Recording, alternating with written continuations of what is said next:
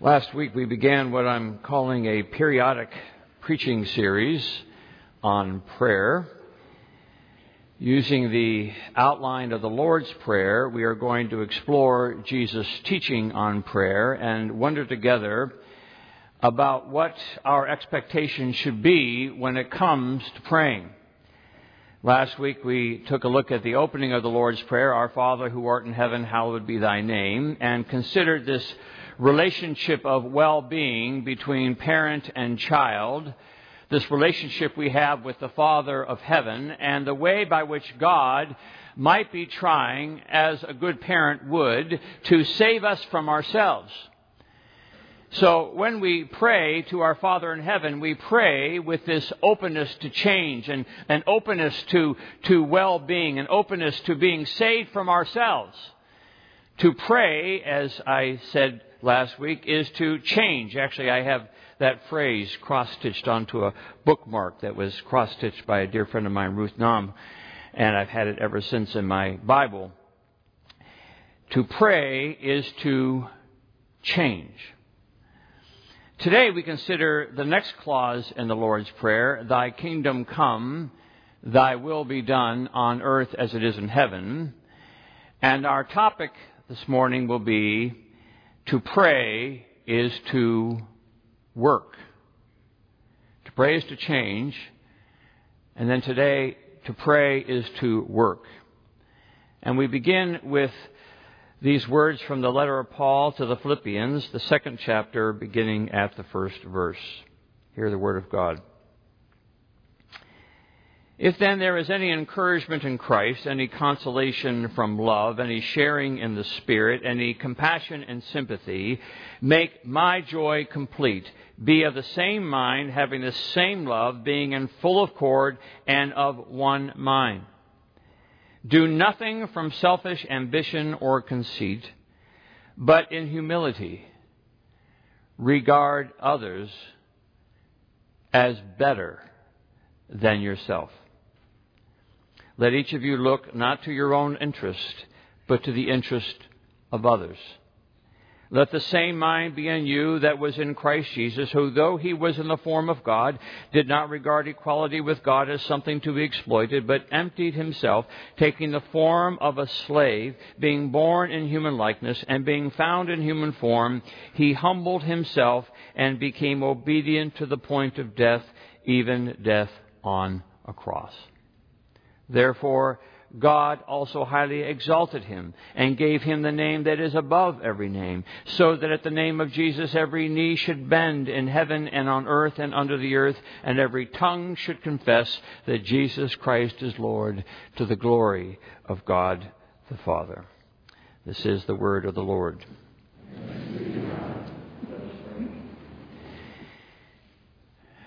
By your grace, O Lord, and through your mercy, we pray that you will take these rather imperfect words, formed by an imperfect mind, that they may be an imperfect, yet a reflection still of the word just read and the word made flesh in Jesus the Christ.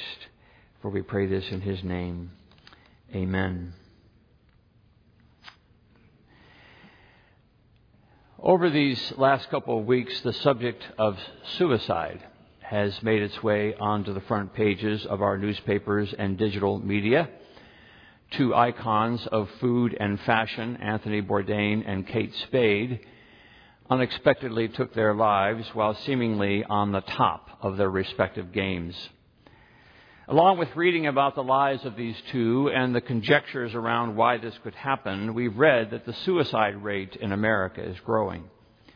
An increased number of people are choosing to end their lives as a way to deal with the complexity, the confusion, the despair, the pressure, and the harshness of life. Chances are the reality of suicide has visited each of us in one degree or the other. I've officiated over several memorial services of those whose attempts were tragically successful. I have a cousin who committed suicide. We've had a staff member years ago who was successful in her attempt. The attempts to explain suicide can fill a library, But the truth is, the web of reasons behind suicide are as particular as each individual that contemplates it or attempts it. Much of having to do with clinical depression or anxiety that convinces people that there is no other escape. Depression is the great liar. Its toxic pain convinces its victims that things are not going to get better and that they have no cheering section and they have no people who really want them around anymore. That it's better that they go away. It is never better that anybody goes away. Nothing could be a bigger lie. Depression, however, is not a feeling one that can simply snap out of. It is a serious health issue, no less than cancer or Alzheimer's, and it is essential to get treatment to remember that depression is a liar and tells you things that are not true. It is best to reach out to those who love you and professionals who will tell you that you are going to get better and will prescribe the appropriate treatment and medication to get you there. Start with Samaritan Counseling right here at Church of the Palms as a potential resource. I could spend the rest of the morning telling you stories of those who have felt so bad as to contemplate suicide and have reached out for help, have gotten treatment, have gotten better, and are now living the best of lives, thankful that they have chosen life. It will get better. Now, when tragedy does strike, and we hear of a person's suicide, whether we know him or her or not, it invariably gives us pause or at least it should. And part of the pause it gives us is this contemplation over the unseen and untold story of another person's life. We never fully know, do we, what is going on inside another person's soul. Our belief, our basis of judgment on the nature of another human being is extremely limited. The available data to us is minuscule, and yet, at the same time, it is this human inclination to quickly characterize and categorize our fellow human beings, to dress them up in some costume that conforms to the character that we imagine them to and to expect them to remain inside that box that we have created for them. Anthony Bourdain and Kate Spade, we imagined were living on top of the world. I remember reading years ago about the Broadway production of On the Waterfront performing before a packed house at the Brooks Atkinson Theater in Midtown Manhattan. And as the final act was coming to a close, one of the actors on stage, Jerry Grayson, had a heart attack a real heart attack, a near death heart attack. But what followed was one of those surreal moments in which the audience assumed that the actor was still in character. No one rushed the stage because he, they thought he was following the script. And so they grew very confused when the cast began to call for a doctor. Still a delay.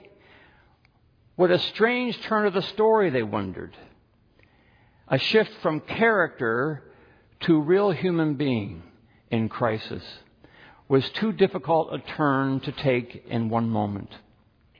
Finally, a doctor came, performed CPR, and Mr. Grayson, thank the good Lord, survived the episode and went on to act for 20 more years.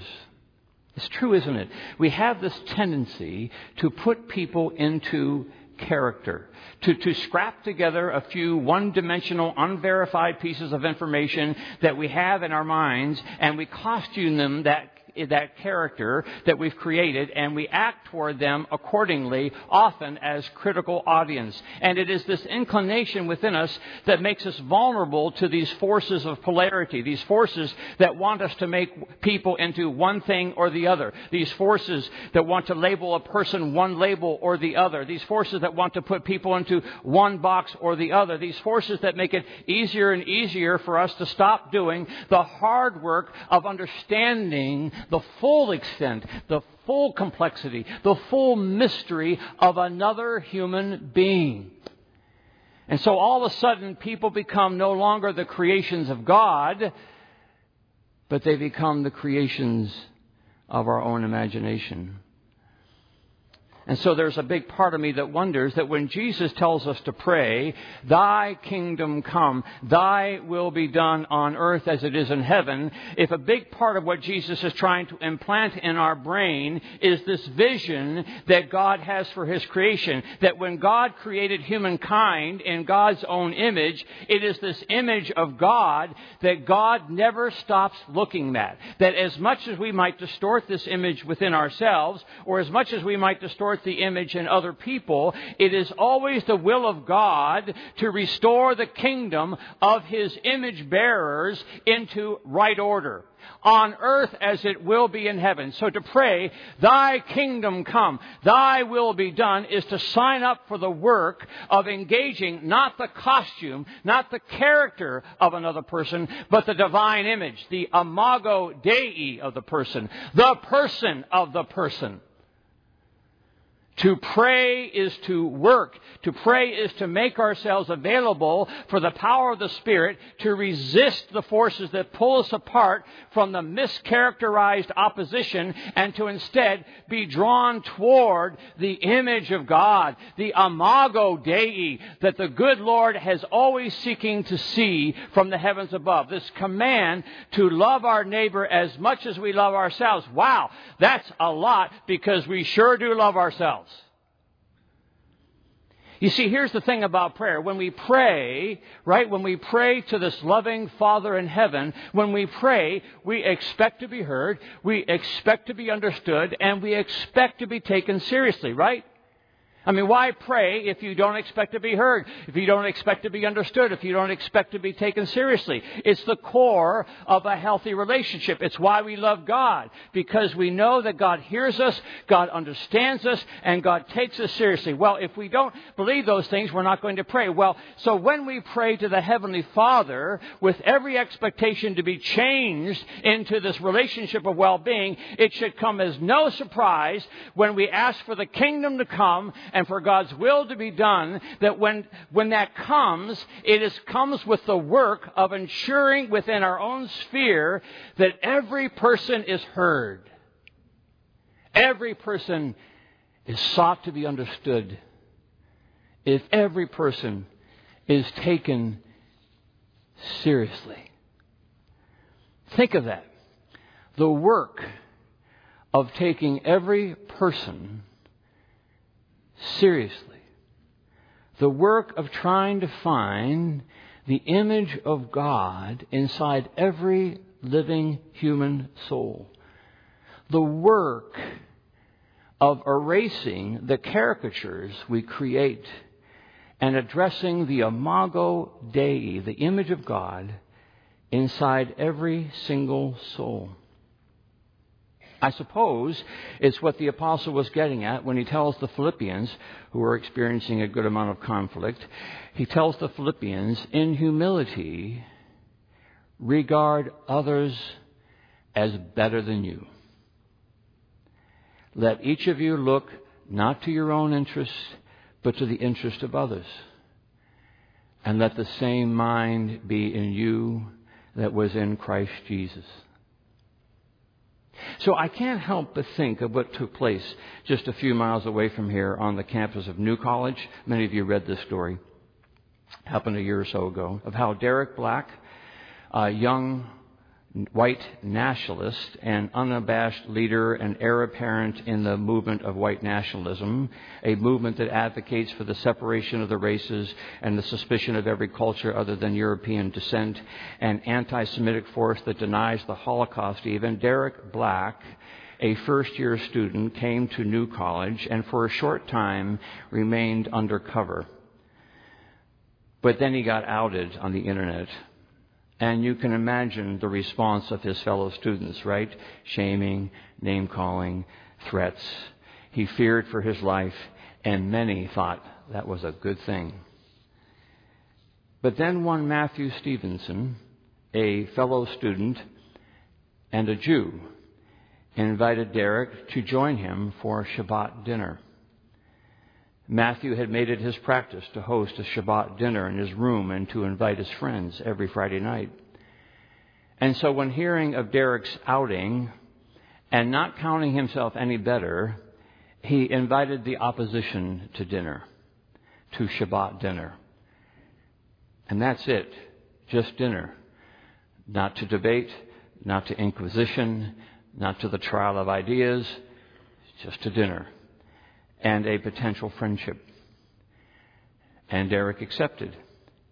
And he attended the first week, and the second week, and the third week, and all the other weeks over the course of two years.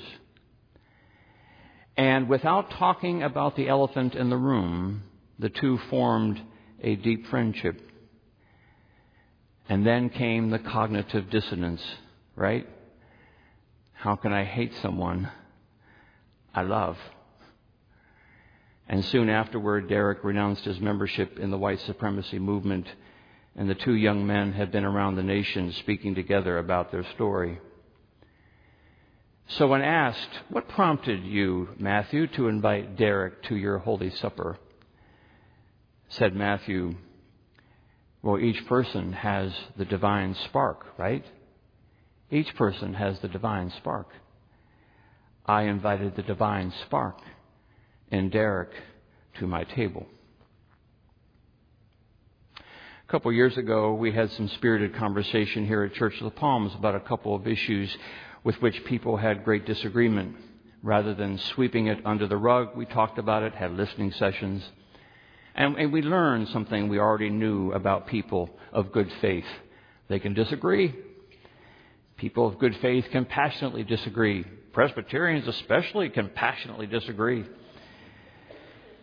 And on one more than a couple of occasions, I learned of people who had been for years sitting right next to each other in church every Sunday morning, thinking that they were of like mind with each other, only to find that they weren't.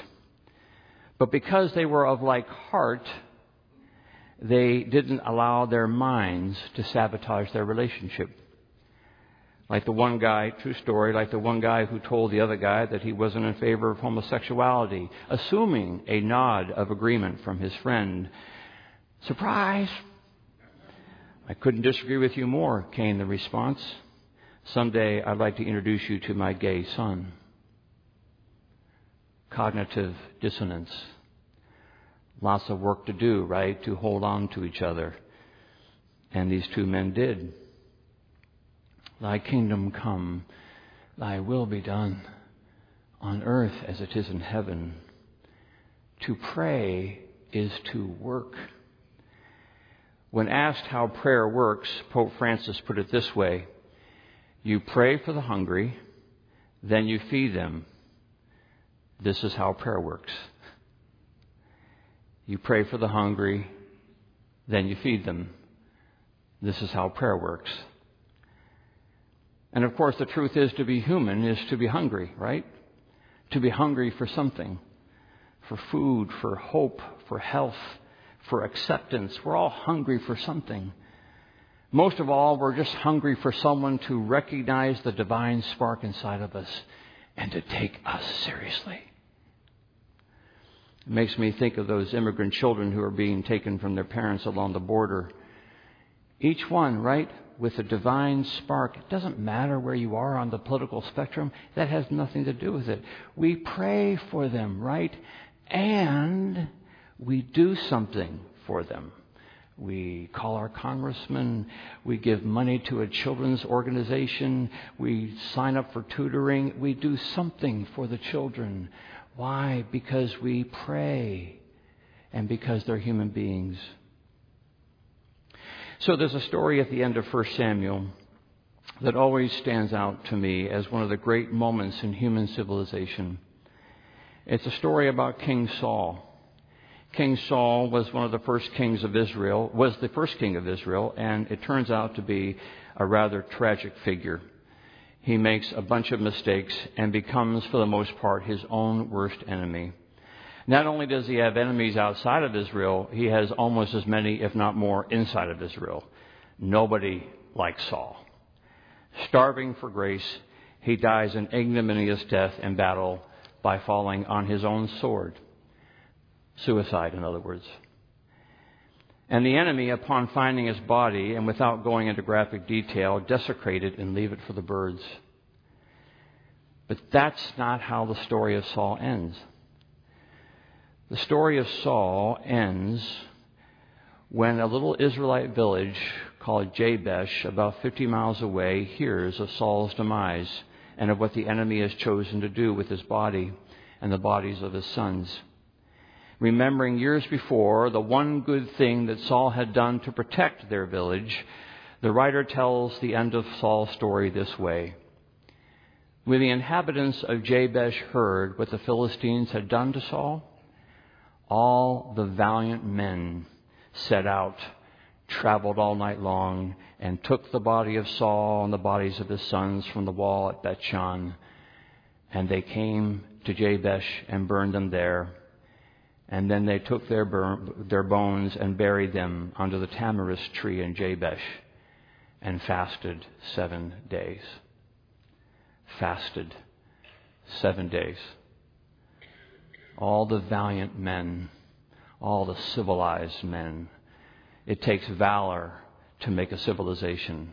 It takes valor to take another human being seriously, even one with whom you disagree, the one who's his own worst enemy, the one who wonders if she can live another day, the one who voted for the other guy, the one whose lifestyle seems so different, the one who does not know whether he will see his parents again, the one who is so hungry to be fed just like the rest of us, the one with the divine spark, the imago Dei.